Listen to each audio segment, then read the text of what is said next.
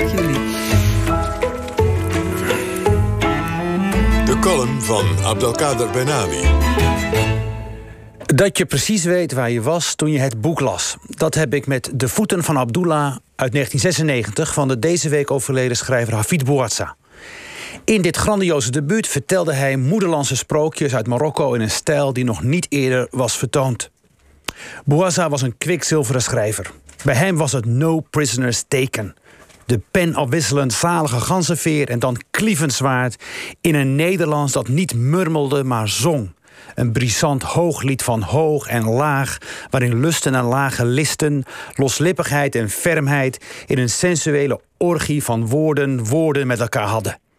Hij had me hoor, daar op Hollandspoor te Den Haag, waar ik stond, met die verhalen in mijn hand, op die doordeweekse dag in mei. Ik sloeg rechtsaf bij de hoefkade, ik sloeg linksaf zijn wereld in. Pagina's na pagina's waarin een nieuw geluid werd aangekondigd waarvan je niet wilde dat het ophield, want zolang er taal is, is er eeuwigheid. Wij debuteerden allebei in het jaar 1996. Een jaar dat terugblikkend zoete herinneringen oproept. In diezelfde tijd publiceerde ook de schrijver Naima El-Bassas.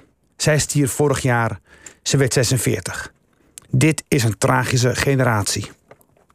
In dat jaar gooide de Volkskrant ons op een multiculturele hoop en zette er een pesterige kop boven.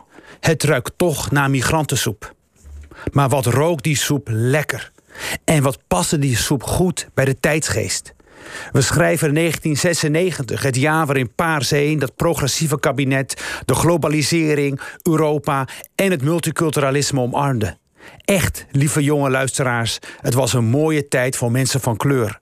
We hoefden nog niet uit te leggen waarom we geen terrorist waren geworden. We hoefden nog niet uit te leggen waarom onze moeders een hoofddoek droegen. Integendeel, we werden kapot geknuffeld. Ik heb er nog de blauwe plekken van. Ik koester die blauwe plekken. We debuteerden in 1996, in een tijd waarin nieuwkomers werden bejubeld om de culturele bagage die ze meebrachten. We werden bejubeld omdat we vreemde tongen spraken. We werden gezien als voorlopers, niet als achterlijk. En ook die bewondering, ja, ook die bewondering verstikte natuurlijk.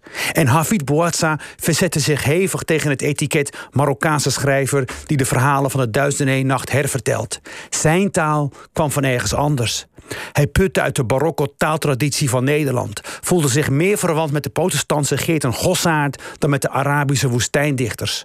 Voor hem was de Hollandse polder een balzaal voor een dansmacabre met de afgrond van het bestaan. Zijn Nederlands was geen Marokkaans kopje thee. Zijn Nederlands was een tot de rand gevulde trippel dat overliep van het bitterzoete schuim. Eeuwigheid is ons niet vergund. De dood haalt iedereen in. Ook hij die was gevlucht naar Isfahan. Hafid Bouazza werd 51 jaar. Abdelkader Benali, dankjewel voor deze mooie column over je collega schrijver die er niet meer is inmiddels. Uh, dankjewel. Alsjeblieft.